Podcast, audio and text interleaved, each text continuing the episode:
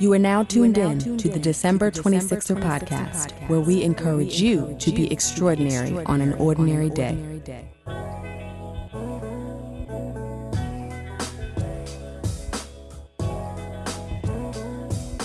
Hey, 26ers, welcome to another episode of the December 26er podcast. I am your host, Delisha, and this episode features Dr. Lena Green. Dr. Green is a clinical social worker, psychotherapist, and fatherhood practitioner. She has served in New York City government for 18 years and is currently an adjunct professor at NYU, where she earned both a master's degree and a doctorate. Needless to say, Dr. Green is accomplished and has the credentials that should automatically garner respect in most circles. But like many people of color, she has had to command that respect over the course of her journey. Yet, like a true 26er, she's doing great work despite the challenges. In addition to her professional roles in government and academia, she is a lactation consultant and the founder and executive director of the Akira Center, a free social services program focusing on fatherhood, healthy relationships, and mental health.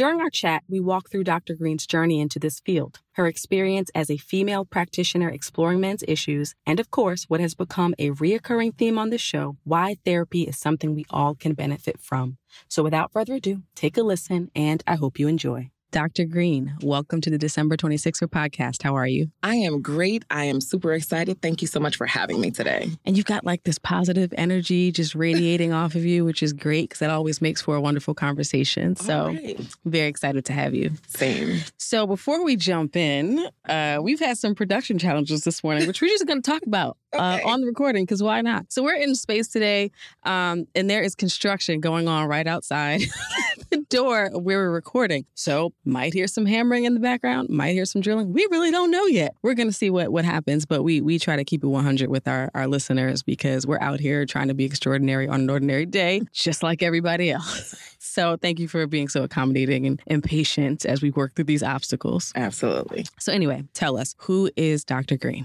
Well, uh, Dr. Green is a licensed mental health clinician, a clinical social worker to be exact. Um, I'm a psychotherapist. I am a professor. I'm a fatherhood practitioner. Um, and then my family will tell you that I am a wonderful granddaughter, niece, and an extraordinary auntie. See that auntie role? People really try to minimize that. Listen, we we we play a critical role in the development of these youngins. I'm just saying. Absolutely, I put in hard work. exactly, exactly. they, you know, I'm not an auntie biologically because mm-hmm. Demarcus mm-hmm. is not on that train yet. Um, however, you know, I have a few adopted nieces and nephews, and they get my money. Yes. You know, they get my time. You know yes. how it goes, for sure. Absolutely. It, it takes a village, and it is definitely a community effort. For sure. So let's talk about your your work, um, because I do know some therapists and I do know some social workers, and I am aware how difficult that work can be. Um, so, what drew you to the field?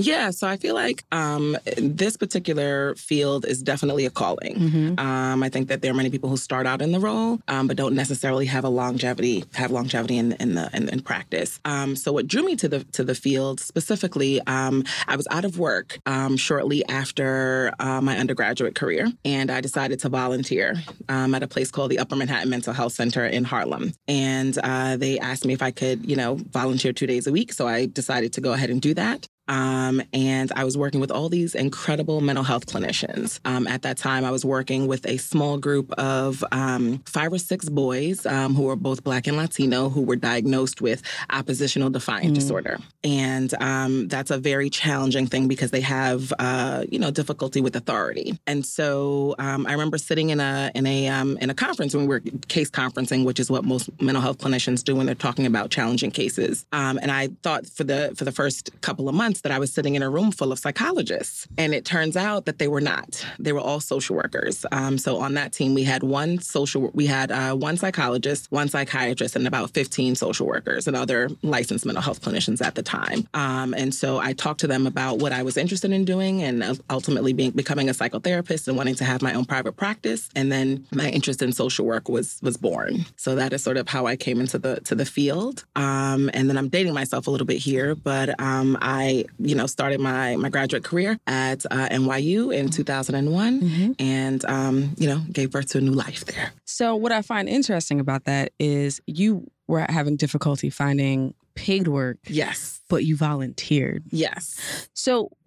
For me, I mean, I, I've been in situations where trying to figure out career and, and, and generally the last thing on your mind is giving back without mm. compensation because you're trying to figure out how to shore up your own future. So what drew you to the opportunity, even though things were a bit unsettled for you professionally? Yeah, so um, I grew up in a, in a, in, a, family where giving back was always part of the agenda. Um, so whether it was in a political space or you know a soup kitchen or something like that, passing out flyers for elected officials or you know rallying folks to get out the vote. Um, and so I found myself initially when, when I didn't have any work, um, feeling a little on the depressed side. Mm-hmm. Um, and so I remember talking to one of my mentors, and they suggested that that I you know think about what it is that I wanted to do. Um, I knew that I had an interest in the area of mental health and and and you know just therapy in some way, shape, or form, and that I find a place to go ahead and do that. Um, and I actually knocked on a few doors um, before um, I got a yes. Mm-hmm. So I was you know sort of fresh out of college, one or two jobs, um, and so someone just said yes. You know, come on, come on in and join us. We'd love to have you. And you know that that was sort of it. So I think um, a lot of times we underestimate how giving back and sharing ourselves with others can really have um, an impact on us positively. For so. sure. So once you had that light bulb moment where you're like, this is what I want to want to do, what was the next step for you?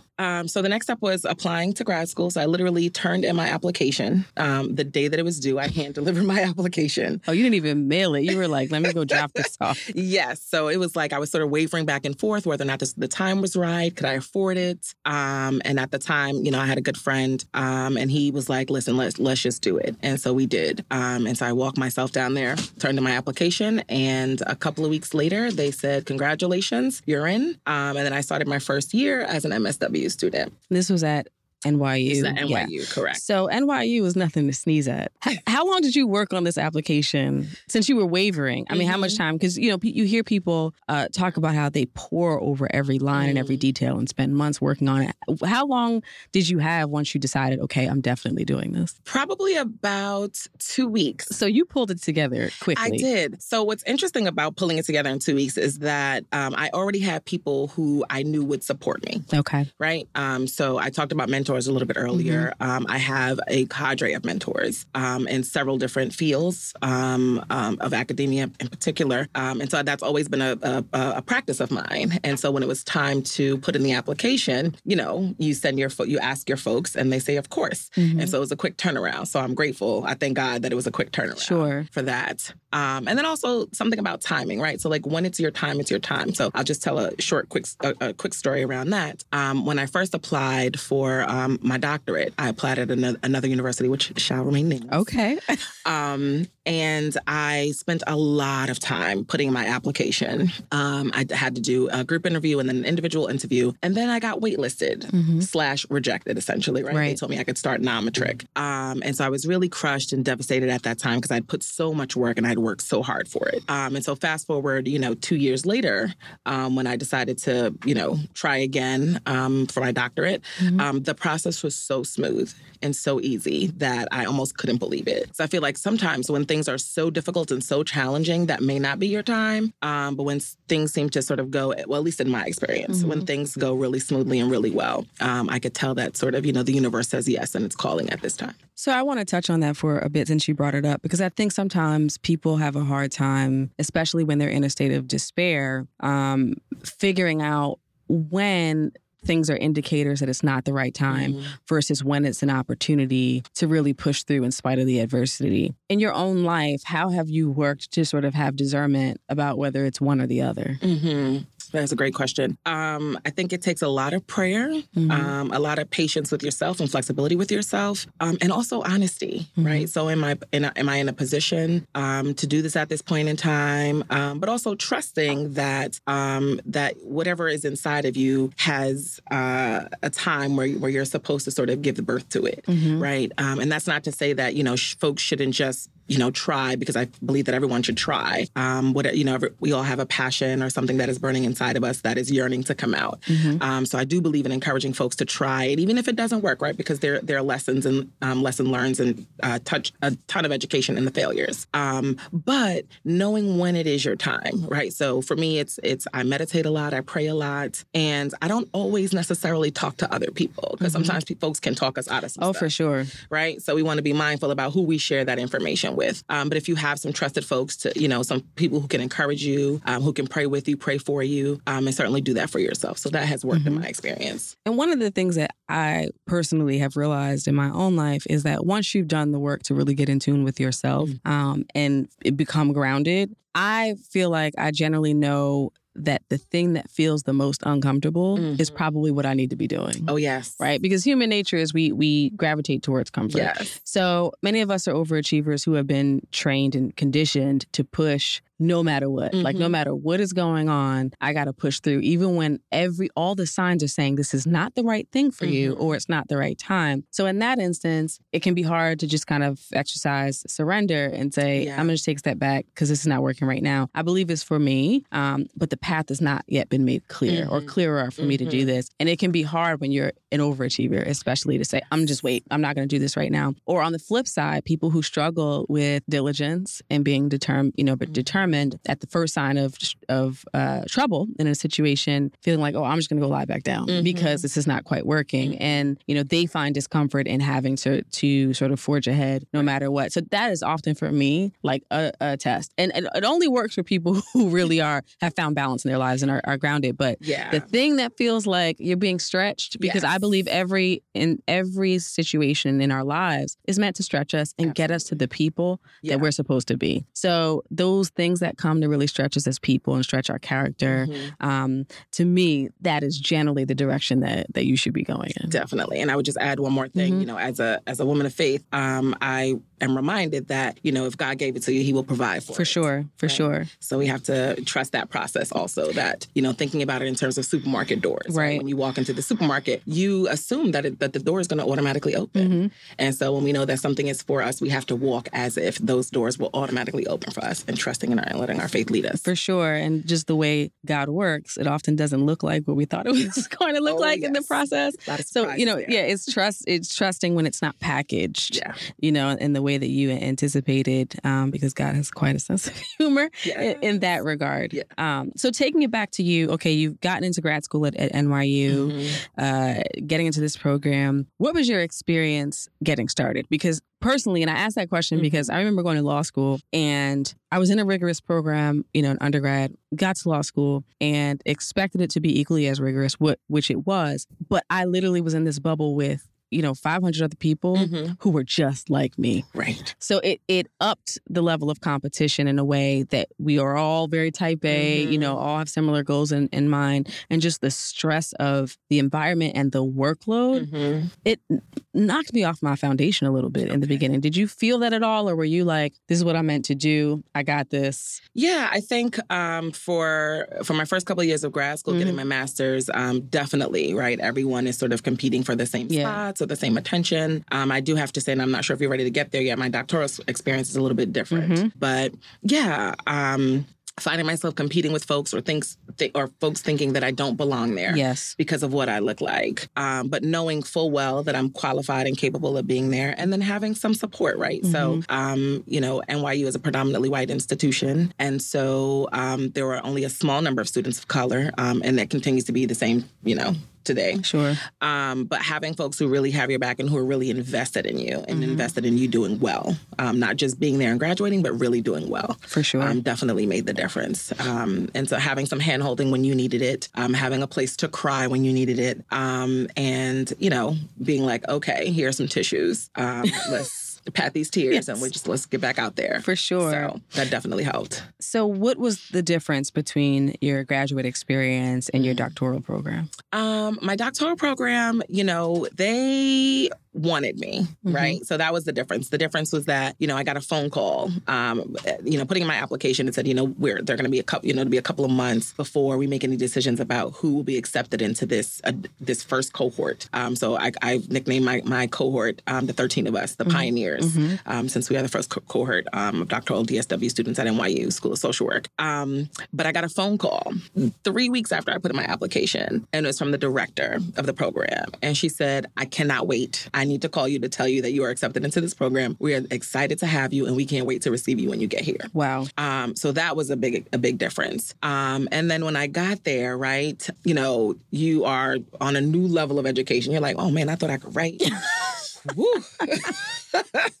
you know, you get these papers back and you're like, oh, um, these, you know, eight, 900 level courses that I thought I was, you know, shining in doesn't feel like I'm such a shiner anymore. But it, you know, it's inc- incredibly rigorous. Um, but again, the level of support that is there mm-hmm. um, and having people who are absolutely in your corner who will fight for you. Um, so particularly as my topic for dissertation um, was focused on uh, men of color. Okay. Um, and so a lot of times, I know speaking to my other friends and other at other universities, um, they get a lot of pushback around that, around focusing on you know sort of our people or focusing on something that feels you know like a very small lane. Mm-hmm. Um, but you know there were sort of cheerleaders every step of the way, um, and so I'm forever grateful for that. So can you talk a little bit more about what your focus was within the context of men of color for your dissertation? Sure. So my focus was on is on fathers, was on fathers, and continues to be on fathers, um, particularly the experience of um, young fathers of color, mm-hmm. so um, Black and Latino fathers, teen fathers. So that was sort of one portion. Um, then the other portion was focusing on uh, paternal depression during the perinatal period. So what that means is um, new and expectant dads um, during pregnancy all the way up until the child's like first or second birthday.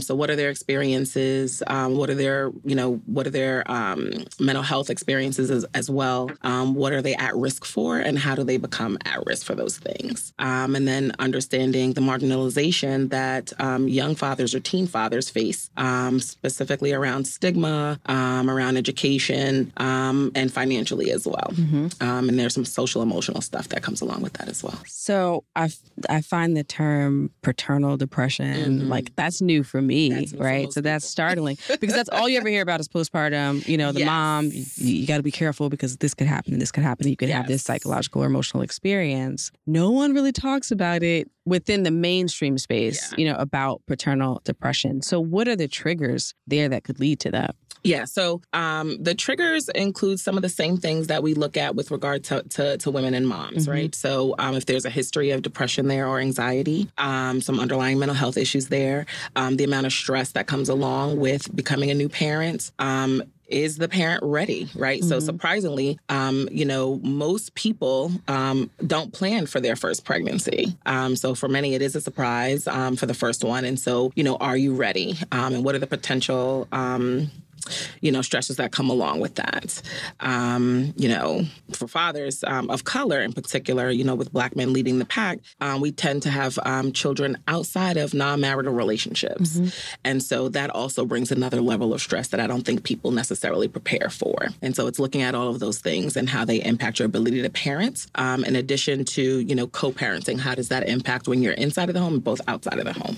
So, and there's some other terms that I could get into if you wish, but that's sort of it on a on the simple term. Sure. So, you know, we hear um, the narrative about many fathers leaving, mm. just not being present mm. from the beginning. And mm-hmm. there's always this conversation of like, how can you just leave your child? Mm-hmm. And, you know, we chalk it up often to this person is just, quote, deadbeat. Mm-hmm. Um, they don't care. It's because they didn't give birth to the child that it's easy for them to leave because they're not mm-hmm. attached in the same way. But do you think uh, paternal depression and maybe that not being recognized and addressed can lead to this escapist approach to fatherhood? Yes, absolutely. Right. So mm-hmm. I want to just sort of unpack that because that was a that was big. Um, and I want to help people understand that a little bit. So in America, there are 19.7 million father absent homes, right? So that's one in four mm-hmm. children in America. Um, and again, going back to the, the fact that, you know, Black and Latino men, um, for, the, for us, though, you know, we take up a large bulk of that number um, because of non marital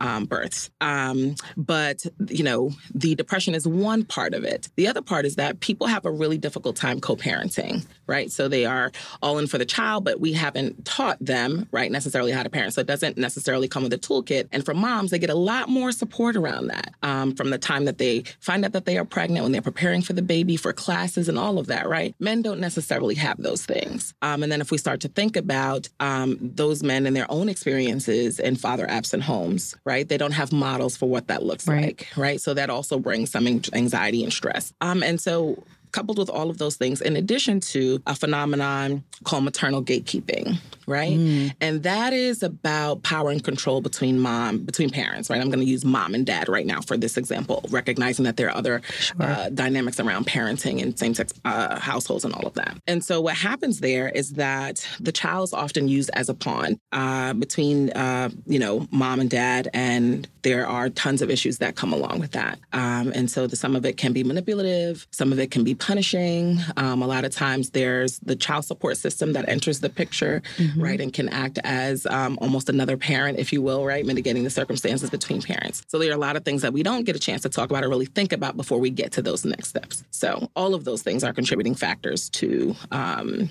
you know, the demise uh, of a relationship. And I'm, I'm getting ahead of myself, but I feel like it's going to tie back into your experience and the work that you do now, um, because we hear these dialogues uh, between Black men and Black women. Mm-hmm. I have these dialogue dialogues in my personal life sure. with, you know, friends who are single, you know, raising children alone, mm-hmm. um, and sort of grouping all the men who are not present mm-hmm. into mm-hmm. one mm-hmm. definition or stereotype, mm-hmm. and hearing Black men in particular talking about single moms in a way that is not always positive, sure. because of the the child support, you know, family court, and, and all of those things. How do we start to have healthier interaction and healthy, healthy, more healthy dialog as a people around these topics? I think part of what would help us in that is thinking about putting the child 1st mm-hmm. A lot of times we don't we don't think about that. Um, and understanding that, um, you know, children personalize many things um, and that we want, we actually want children to have a healthy attachment to both mom and dad, right? Um, and a healthy co parenting environment, barring any uh, issues around violence or safety or domestic violence concerns. Um, and so if we start with a child first attitude, mm-hmm. I think mm-hmm. we can really start to, you know, see ourselves through a different lens. Um, you know, eh, what am am I doing? What's healthy or what's in the best interest of my child, right? Um, recognizing also that both parents have a right to the child, mm-hmm. um, and respecting one another as parents, right? So when we sort of take a step back, because I think a lot of times people are coming, you know, with a lot of uh, intense emotions sure. to the table um, and then helping so what part of what i do is help people sort of unpack that right so once they get past sort of the emotion of it all right thinking about some of the practicalities that come along with parenting um, with someone who you are no longer romantically involved with mm-hmm. so. so. going back to your academic and professional trajectory you work on this dis- dissertation mm-hmm. of course obviously successfully defend um, and, and you become Dr. Lena Green. Mm. You do a lot of things, which I, you know, I want to get into. Um, okay. and you and you play a lot of roles. Yeah. But I, I think those of us who are not in this space think, okay, if if someone is involved in you know social work, has a doctorate, these things are either going to teach mm-hmm. or they're going to be a therapist, like private practice. Mm-hmm. Um, and I know you do teach, and you are actively uh, counseling other people as yes. well. But did you have a view when you first got out of like this is exactly what I want my career to look like? Mm-hmm. Yeah, I think I did uh, paint a picture for mm-hmm. myself of what what I wanted it to look like. Um, I knew that academia and teaching would always be a part of that mm-hmm. picture. Um, and you know, to be clear, you don't have to have a doctorate to, right. to teach. Right? There are plenty of adjunct professors who um, have a bachelor's degree or have a mm-hmm. master's degree that are teaching. Um, but I think when you start to to get on a certain level and teaching master's level students or doctoral level students, you know that that definitely requires another level of education. Um, so that's one part. Um, I also work full time and I work for the for city government. Mm-hmm. so I work in the area of substance use, um, planning and monitoring, so and policy, some some some policy, some small stuff and policy, um, and also um, the Akira Center. So sure. that is sort of um,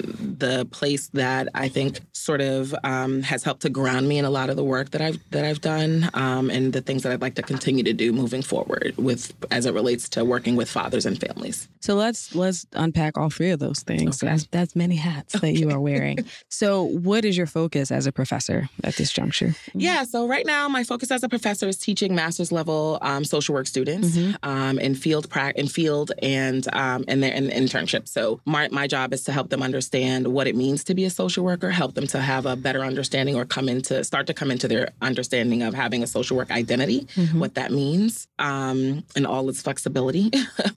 Um, I am also responsible for making sure that they have well, somewhat responsible for making sure that they have a successful field or internship placement that they that they usually um, are at for uh, an entire year. Mm-hmm. Um, so that's part of their education. So they're sort of their training about around becoming a therapist on the ground. Um, and so they're placed in various agencies throughout the city. So anywhere from administration to policy to you know hospital work. Um, so that's across the board. Um, and then teaching them about the different modalities. Mm-hmm. Um, you know how to be a therapist. What does that mean? Um, and what does that look like? Uh, so that's sort of my role. So you're doing that and then you have a job within government, which when I hear the word government, I just hear red tape and bureaucracy. and I'm wondering how that jives with the work that you do. But talk a little bit about that full time role. Yeah, so um, I've actually been in government for 18 years. Mm-hmm. Um, I started working at the Manhattan District Attorney's Office, um, working with um, crime victims and witnesses um, there for about six years, um, and then moving on to the Department of Health, where I spent nearly nine years mm-hmm. focusing on parent child health. And now I work at uh, for HRA, which is the Human Resources mm-hmm. Administration mm-hmm. for New York City. So everything that is from child support to food stamps is okay. office. Um, and I'm responsible for the um, division of um, substance use policy and planning. Okay. Um, so, sort of what I do there. So, you clearly have the goods in terms of knowledge and credentials. Um, do you feel that people intentionally or unintentionally uh, try to minimize your acumen or you know your title definitely. Mm-hmm. Um, I think um, that there are folks who um, do respect who I am quite a, quite a bit, especially knowing you know my background, where I come from, um, and academically mostly. Um, but then there are people who are who intentionally right um, try to sort of discount my expertise, discount my credentials, uh, call me by my first name without permission, mm-hmm. right? and so you know I do have to think strategically about how I engage with those folks because these are the people that I have to sit with every day. Mm-hmm. but I am clear about who I am. Um, I am intentional about, you know, engaging folks and giving them permission or, or sharing with them how I like to be addressed. Sure. Um, and so, you know, that's my responsibility to do that, um, and and finding ways to, you know, push back mm-hmm. um, and set a healthy boundary in a respectful way when I feel like it's not honored. There was a clip floating around recently. I don't know if you saw it uh, with Dr. Maya Angelou was, you know, on some panel or yes. something, and a young woman got up and called her by her first name, yes. and she shut that down immediately, immediately. right? And I was reading some of the comments on it, mm. and most of us who could, sort of grew up in an environment where you give your elders a, a certain level of respect, mm-hmm. were like, we're not surprised that happened. Right. But there were many people who thought um, that she was very harsh in the way mm. that she responded to the young woman, mm. or was that the the time and and space for that? Mm-hmm. And particularly as as black women i think often we are tasked with inhibiting our own reaction to something for the sake mm-hmm. of somebody else's Absolutely. feelings.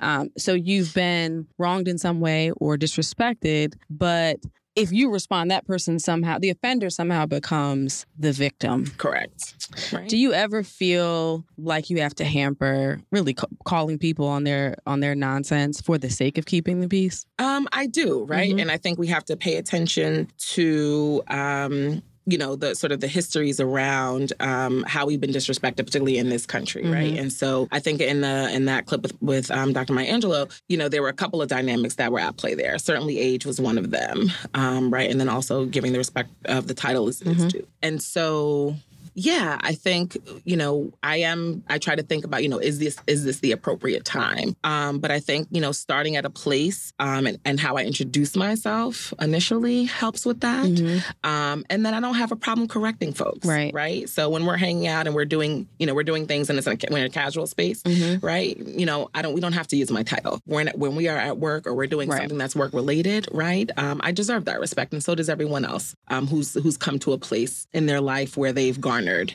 um, such respect. So yeah, a lot of work and effort goes into earning that title. Absolutely, so and a lot of things, a lot of things that you will never know, mm-hmm. right? Um, so we just see sort of on the surface. We don't know all that went into that. So absolutely, yeah, you're correct. Okay, so I want to talk about the Akira Center, which I oh. find incredibly exciting. Um, can you speak to what that is and, and, your involvement there? Yeah, so I'm the executive director and the founder of the Akira Center. Um, it is a free um, service that um, I started out in two, 2012. Um, it actually began as a partnership um, with my church, mm-hmm. um, asking for f- free space um, because of all the things that I was sort of seeing in the community, right? So working in spaces, um, doing some consulting, and figuring out that you know dads um, need a space as well that it, that they can just call their own. They need a safe space. They need a place where they can access mental health, where they can access knowledge, resources, and also get some advocacy. and so I received a yes about getting space and partnering with my church to do that at the Dream Center over in Harlem. And um, there we, you know, I'm no longer doing that work in the same capacity, um, but there we started out running um, fatherhood groups on a weekly basis um, and having four mental health clinicians on staff with wow. various uh, areas of expertise um, that could sort of be on hand to support dads. So we did, um, we, we, we'd run a group for about an hour and a half. and prior to that, we would let folks come in who needed one on one sessions to talk a little bit about their cases. during that time, we also screened every dad that came in for depression depression and also mm-hmm. had a better understanding of what their household composition looked like. So he wanted to know if um, they were living at home, if they were married, if they were separated, widowed, all of that, how many children they had, um, and if those children were with what we call multi fertility partners. Mm. Um, I love these so. clinical terms.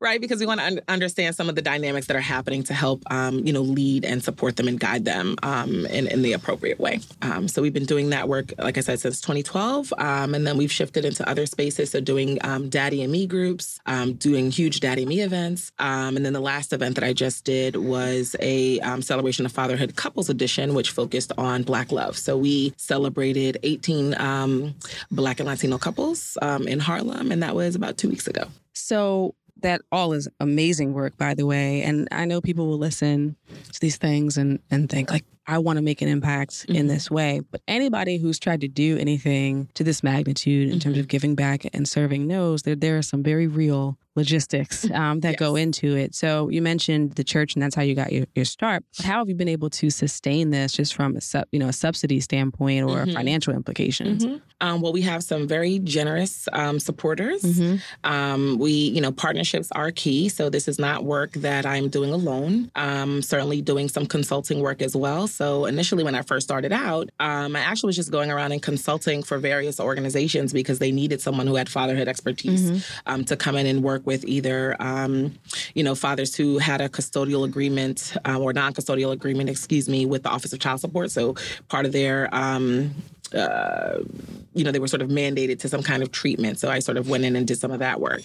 Um, so I would just say, you know, don't be afraid to start start small. You know, never begrudge humble beginnings, um, but also think about how partnerships can help you leverage what it is that you're trying to do. Because so many other people have platforms. It might not necessarily be the exact same thing that you're doing, or sometimes it is, and mm-hmm. that's okay. Um, but thinking about, you know, what communities are out there that you can learn from um, and that you can tag team on. Did you ever feel like either from your peers in the profession or the people that you serve that there was doubt about how you as a woman mm. can service uh, men and per- particularly men of color. Yes, mm-hmm. absolutely. So there, there's a picture that I like to show um, when this question comes up. Um, so there, are there are like seven very large guys um, and me smack dab in the middle, right?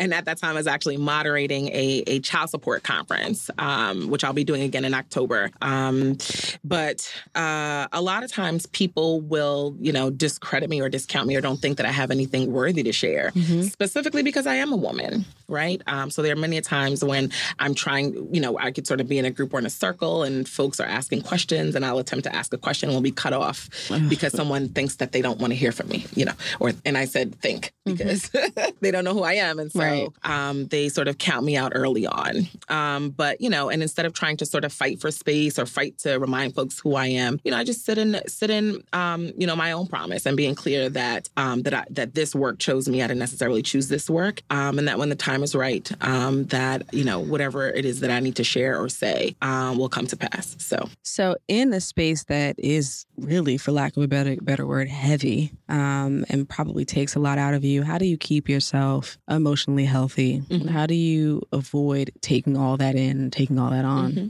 Um, well, I work out when I can. Mm-hmm. um, I do a lot of prayer. I do a lot of meditation. Um, I have a therapist as well, um, and then I have some really incredible mentors. Um, so I work with several psychologists um, and psychiatrists who are some are close friends, some are just mentors, mm-hmm. and so I'm able to sort of bring some of these challenges that I have uh, to the table, and we're able to talk those things out because you know, again, it is a lot of stuff, right? right. and many of it, uh, much of it is is also spiritual, so people don't sort of think about it in that way. but I do because of the you know because I've been doing this work for a really long time. So knowing that I have my own system of support um, that I can turn to when I need to um, or when I'm stuck, right? So as much knowledge and expertise that I have, right? We we all get stuck and need support and need help and sort of um, moving through particular pathways. So that's the one thing that I would say that um, for anyone doing this work, you know, get you some really strong folks in your corner who will support you um, and who will love you and who will check you mm-hmm. as well when, when they need to. So I, I want to talk about mental health, mm-hmm. uh, particularly within the context of Black men. Um, because ironically, I was watching the documentary, the four part documentary series on Wu Tang Clan mm. on Showtime, and they spent a lot of time sort of walking through their story of, of how they grew up and the things that they saw mm-hmm. and the things that they've experienced, mm-hmm. many of which um, were very traumatic, mm-hmm. with only a couple of them actually identified it as that. Mm-hmm. And there was a reference to therapy um, in a few different contexts, but one of them being like, you know, we don't go to therapy. Our therapy was the music, or our mm-hmm. therapy was the work. Um, our therapy was the community that we had and in, in being together. And while I do think we've made progress in that area, do you think that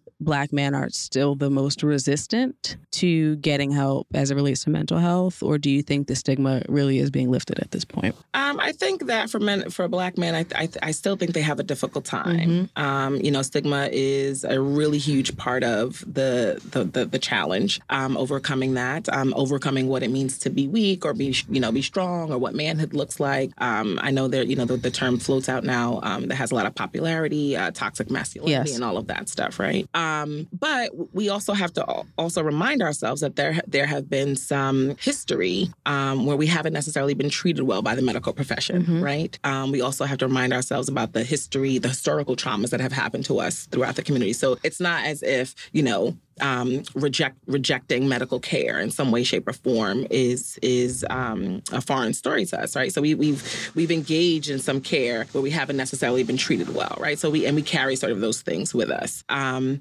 but um, while it is gaining momentum, and I think people are giving it um, some credence and, and giving it a try, um, I still think that there remains, you know, a large percentage of folks who will not go to therapy because they think that they can do it on their own, right?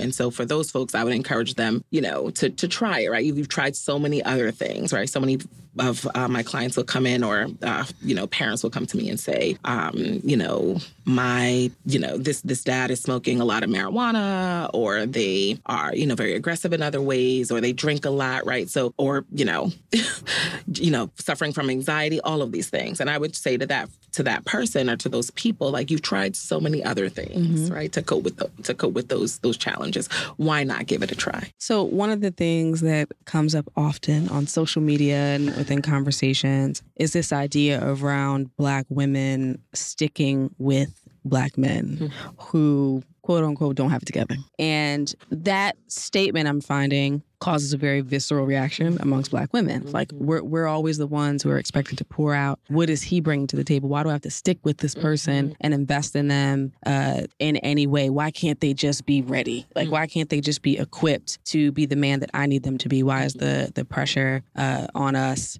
as women? How do we bridge that gap between the, the genders because it does feel like we're not working together. Mm-hmm. It feels, you know, we've used this term on the show before, like the struggle Olympics, like who has it worse and who has to make the bigger sacrifice mm-hmm. for a mm-hmm. person that's broken mm-hmm. or has not yet figured out how to put all the pieces together to mm-hmm. be a whole human being. It's a tough question, right? Mm-hmm. Because I think um, on some level you do want to encourage folks to to to think about um, what is in their best interest, yeah. right? And if you've already made an investment in a relationship, um, but I would say that you have to think about where your limits are, mm-hmm. right? Um, that you don't have to sacrifice yourself. You don't have to be the sacrificial lamb, right? Um, for the relationship, and only you know when you have reached, you know, the threshold of your mm-hmm. tolerance. You know, we have a lot of progress to make in that area. I think. Um, I think on on one side it's about asking people to sacrifice so much, um, and then on the other side is why do you feel like you need to sacrifice as much as you do? Um, so I, I I like to think about those conversations one on one and really helping people think through sort of where they are and where they've had enough, um, if that makes sense. It does. How do you think um, some of the deficiencies that have that have happened in the home in terms of how we we grew up? And I, I mean, I'm a product of an absentee father Mm-hmm. um, as well, and and have thankfully been to therapy to un- Mhm. unpack that. But before therapy is in the picture, Mm-hmm. how does that absenteeism or um, inconsistent relationship with a parent, how does that sometimes inform how you approach adult interactions on a relational level, it, romantic or or otherwise? hmm Well, parents are our first teachers, Mhm. right? So we will always have them as a model for what for what it looks like, um, and so we can either run to or run away from those things. Um, but they have a huge impact on the on the kind of person that we will choose, Mhm. On the kind of relationships um, that romantic relationships and even friendships, right? I think sometimes we don't talk about friendships in those ways, um, but it informs our trust and it, it informs um, our loyalty. Um, it informs our tolerance um, for things, including pain, including sacrifice, including some of those things. Um, and I would think I would I would encourage folks to think about. Um, again, you know, um, what what what do they deserve in, in those spaces, right? Um, and thinking about how do you, how do you unpack um, those those histories, and some of those histories are traumatic, right? Some of us grew up in very um, traumatic households, Sure. um, and we continue to carry those things with us. Um, and I would say that you know, even you know, moving from relationship to relationship, you know, you need some support and some tools to unpack some of those things if you're trying to get to a healthy space, and that won't happen. Um, I would say without um, some good support and some really some good mental health support to help you get there. To be quite honest. So one of the things that I, I want to unpack a little bit fur- further that you mentioned is how that those dynamics dynamics inform our tolerance for pain. Because often I talk about this just within my circle of friends who have dealt with issues of abandonment Mhm. um, around parents or you know what have you, Mhm. and it's not always father child. Mhm. Sometimes it's mother child, um, and I, and I find that just in our own anecdotal experience, that manifests the the effects of that in two different ways Mhm. either people have an inability to fully attach Mhm. to a situation emotionally, or at the first threat of pain or discomfort, running and just saying, you know what? I'm going to end this, you know, before you do. So Mhm. th- that's on one end, end of the spectrum. And the other is a level of anxiety around it. So feeling like when someone is not present for them, Mhm. either physically or emotionally, albeit in just a moment in time, Mhm. that anxiety rising up of you're not here for me and you're Mhm. going to leave me. So I would love just to hear your perspective on how those experiences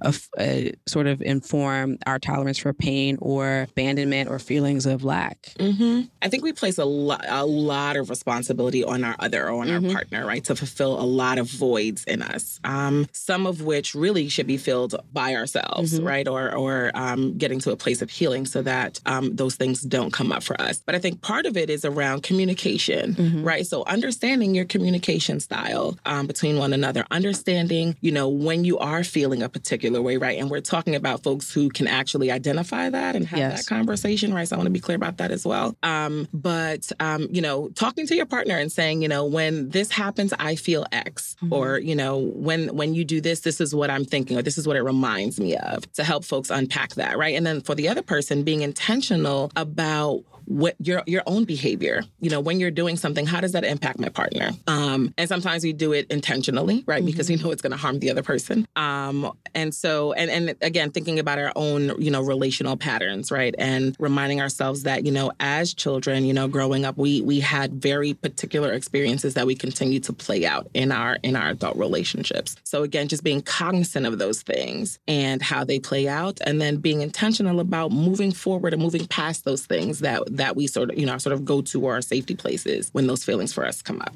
And within the context of that same conversation, I think I feel, I'm going to speak for me, mm-hmm. that when I talk to my female friends, they're reading the books. Like they're working really hard to try to Mhm. bridge that communication gap. But one of the struggles that they feel that they have is that, you know, my partner yeah is not doing the same. And also taking it a step further is completely shutting down. Mhm. The moment that they are in pain or they are upset, and it Mhm. may not even have anything to do with the woman that they're with. Mhm. If we're just talking about, you know, uh, male female relationships um, in this context, but it may not even have anything to do with her. But life circumstances uh, have caused them to sort of go into Mhm. a, a shell uh, and not really explain this is what's going on Mhm. or this is what I'm feeling, and you're adding to my pressure here, or you're not supporting me enough. What's the starting point? Because every man's not going to say, "I don't have, I have an inability to communicate. Let me go talk to someone about Right. that." So if someone is in a relationship with that Mhm. dynamic, you know, where maybe the woman wants to start to have the conversations, but he's not opening up, Mhm. how do you break down that wall or start to at least Mhm. chisel away at it? Yeah, um, that's challenging, right? Because Mhm. every every relationship or you know romantic um, relationship is a little bit different. Yes. Um, so you have to know your partner, right? So that's part one. What is gonna what is gonna be helpful? What is gonna help them get to that space of you know starting to open up? Um, but I would say work on yourself, Mhm. right? Because you can't make the other person you can't force the other person to be ready um, so you can only do what you need to do for yourself um, you can you can start the conversation you can provide an invitation Mm-hmm. um, but I would say, you know, get started on your own work first. Um, and if things don't change, then we have some other questions to ask ourselves, right? Like if we're going to continue to be in this space with a person um, where I don't feel like it's moving forward or it's getting better, it's getting to a healthier place. And so those are some of the some of the other harder conversations that I don't think folks are ready to necessarily get into. But I would say start with yourself um, because that is, you know, that is where the real work begins. Mhm, for sure. Um, so speaking to now the the men who are saying, I do need to talk to someone. Mhm. Oftentimes that statement is followed up with, but I need them to look like me.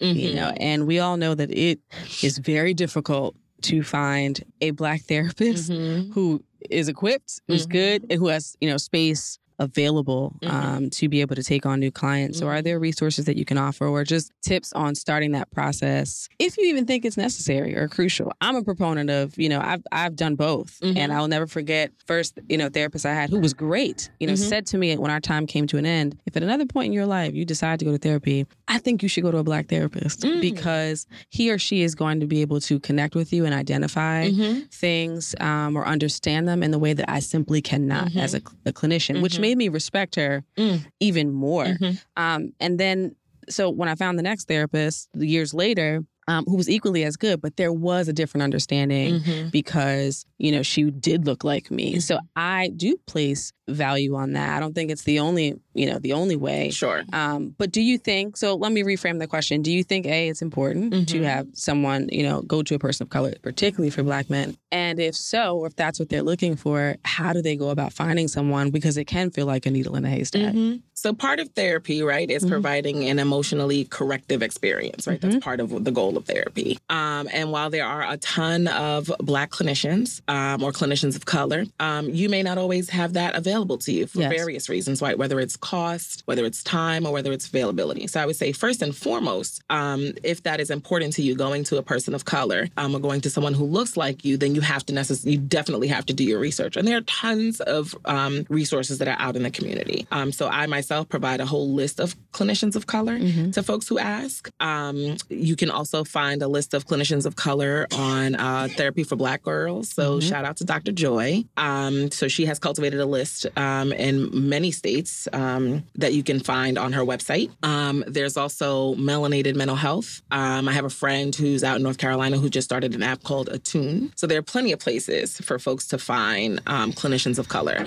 right? Um, but you also want to think about the cost. So there are some therapists who will take insurance, some who will not.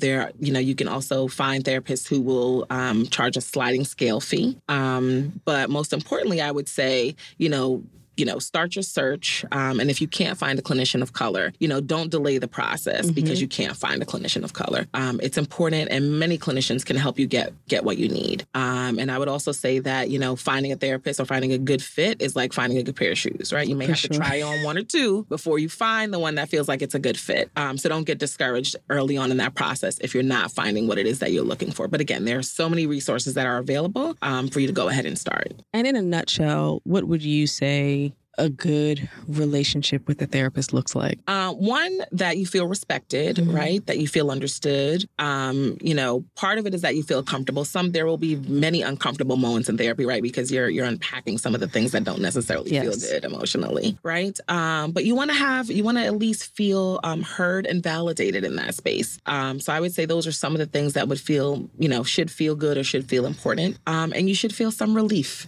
mm-hmm. you know, going going to your therapist. And you've you've had experiences as well, right? So I would encourage those of us who have had who have had therapy um, to share your experiences um, and what made you stay, and if you didn't stay, what were those things that prompted you to move on to mm-hmm. a new clinician? And I wish more people would be open about that. the, the, people who've had, we've had on the show, ninety nine percent of them who mm-hmm. have therapists have mentioned it on the show, like yeah. just very open about it. And I do think that um, the shroud, you know, of like secrecy is being lifted in a sense. Mm-hmm. But I can remember being in therapy for the first time in 2006, mm-hmm. and I was in law school at the time and we were all milling about like mm-hmm. outside of a classroom and one of my good friends said hey you, you want to grab a cup of coffee and i said no i have an appointment with my therapist mm-hmm. she was like Shh, like don't say that out loud like and i'm like why right. you know because it's just the idea that if you are a broken human mm-hmm. being if, you go see a therapist mm-hmm. or you're quote crazy and i mm-hmm. hate that term yeah but you know there's there's something seriously wrong yeah um, if you see a therapist and even if there is something seriously That's wrong right. you are working to correct that Absolutely. and work through it um, so it's it's one of the things about the show that i am really proud of that we talk about it a mm-hmm. lot it's become like its own running theme love it um, which we, we think is great but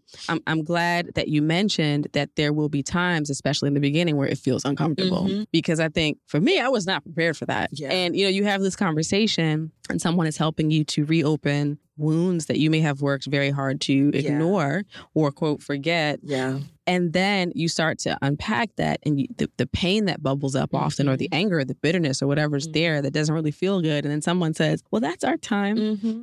Mm-hmm. you know, mm-hmm. so and you have to walk out and sit with that mm-hmm. and and figure out how to cope until the next session. So yeah. one of the things that I've tried to be open about with people in my life who started therapy who are having that experience and then calling me like, I want to, I'm ready to go crawl up in the fetal position. Right. Um, you know, explaining to them that it, it gets, it, it may get worse before yeah, it gets better. Definitely. But, you know, I, I equate it to, um, in the beginning, it's like the suitcase is closed, mm-hmm. and then you open it and everything's just exposed. Mm-hmm. Like you know, mm-hmm. all your luggage is open, yes. the clothes and everything's thrown about, and now we're working to pull them out and figure out what needs to be thrown away, yeah. what needs to be oh, washed, oh, and how to fold it up. So yeah. um, that's how I, and that is a process yeah. um, as well. So I, uh, I, I am really in awe and proud of the work that you do oh, because. I know that it, it can't be easy um, and you're juggling a lot and working for really for the uplift of the community yeah. because the the outgrowth of this the output is that healthier human beings yes. who then make healthier partners who then make healthier parents. Um, so there's a ripple effect that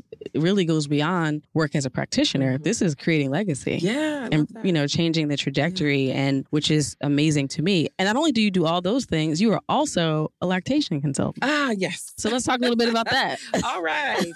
um, so really quickly, mm-hmm. I'm a lactation consultant, really is focused on breastfeeding. Mm-hmm. Um, and so I sort of got into that work, um, doing some of the maternal child health work work and working with moms during pregnancy mm-hmm. around mental health um, during the perinatal period. And so what we found was that we also wanted to help moms, encourage moms to breastfeed, um, particularly in communities of color because the breastfeeding rates were so low. Mm-hmm. And so we wanted to increase that um, and found that helping moms to breastfeed also was actually helping them to, to have a really wonderful and beautiful attachment or the beginning of, it, of, of a wonderful attachment um, with their baby, which technically we want to start in pregnancy, um, right? But that also contributes to having a having a healthy baby, having a healthy mind, mm-hmm. um, and having a healthy body, and making sure that you know the babies are strong because breast milk is best. Right. So that was sort of um, how I sort of got introduced to that, and adding that to my practice. So speaking little bit about motherhood, we've spent all this time talking mm-hmm. about you know your core focal area, I'll call it that, fatherhood. But one of the things that um, I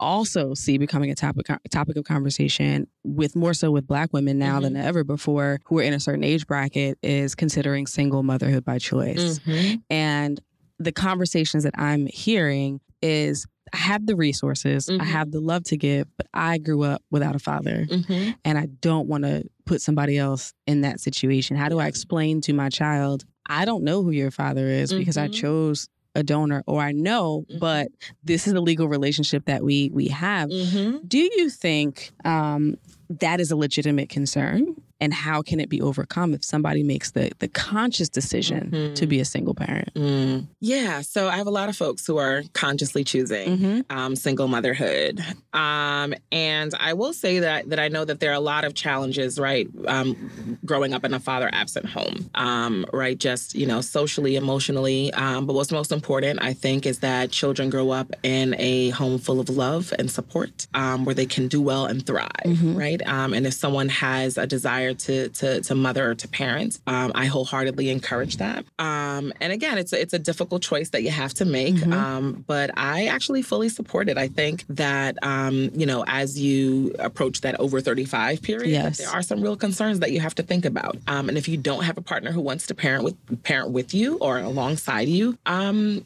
and you want to make that decision, then then I encourage folks to do that. but knowing that you will need to, a lot of support, mm-hmm. and so what I tell folks um, is that, you know, think about who that father figure can be. So whether it's a brother or an uncle or a mentor, um, and certainly if there is um, not a romantic relationship, but you do have an agreement of some sort with the father, you know, you want to think about how you can make sure that that person is included um, in, in family life. So do, do you think, and I'm sort of asking for myself too, because mm-hmm. I'm in that over 35 mm-hmm. bracket, um, do you think that that father figure that stands in but is not present 100% of the time is an adequate replacement. So, no, mm-hmm. right? I'm going to say that very pointedly. Um, they aren't an added replacement, but what we do know is that children can still thrive with okay. that, right? So, going back to the earlier statement that I made about, um, you know, one in four children live in father absent homes, right? But we don't talk about that number is not inclusive of co-parenting. Mm-hmm right? Um, so it could st- sound a little scary and like, you know, wow, there's like, you know, a crisis happening here. Um, but the the bottom line is that children need love and support, and they can get it from an array of folks. Um, and so, as long as that I think is um, at the core, um, then I think you will be able to raise some really wonderful and beautiful and healthy children. Awesome. So, shifting gears, tell me about a time when you had to be extraordinary on an ordinary day. Uh, I would like to say that um, that feels like I have to do that often. Mm-hmm.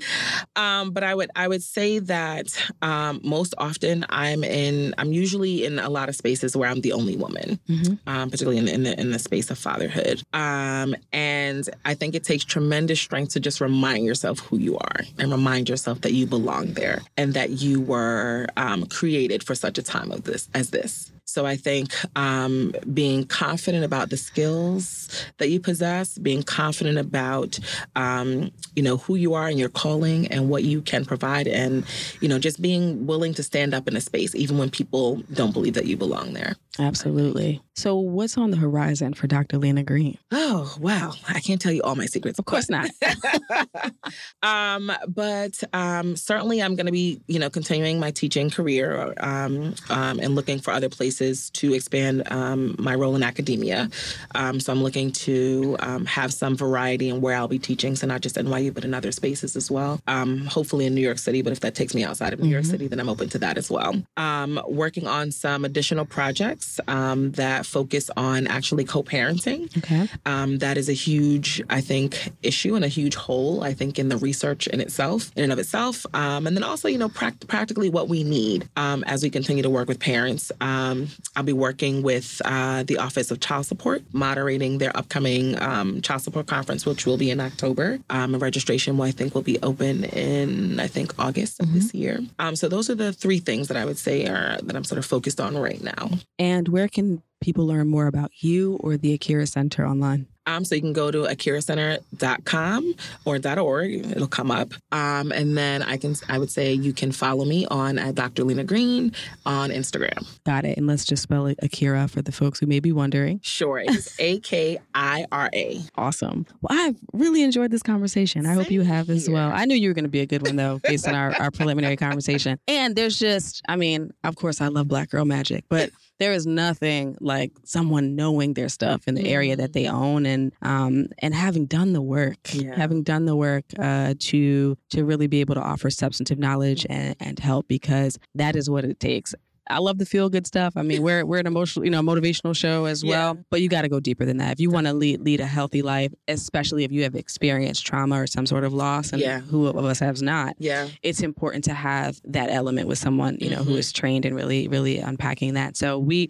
our goal is to offer tidbits, but really po- force people and, and motivate them. Mhm. I shouldn't use the word force, but we do kind of force. We're always like go to therapy, but force people to Yes. explore that and, Yes. and say, you know what, it's time for me to live as my best self. And, and part of that is really taking an honest look at what I've experienced Yeah. and the result of that and how I approach the world. So thank you for coming on and sharing a little bit of your expertise. Thank you so much for having me. This has this has been delightful, and I'm so grateful for the opportunity. Awesome. And we'll be in touch, of Okay. course, as we continue with our uh, December 26th brand and what's on the horizon for us. So, absolutely. To our listeners, make sure you go check out Dr. Lena Green online. For those who are local to New York and may want to actually receive services or volunteer in any way, please check out the Akira Center. And if you want to support, uh, be it, I'm sure you do you take monetary donations. We do. So, yes, if you want to support the cause and help further this journey, um, please look into that. We, we encourage philanthropy here on this show as well. And as always, remember to be extraordinary on an ordinary day.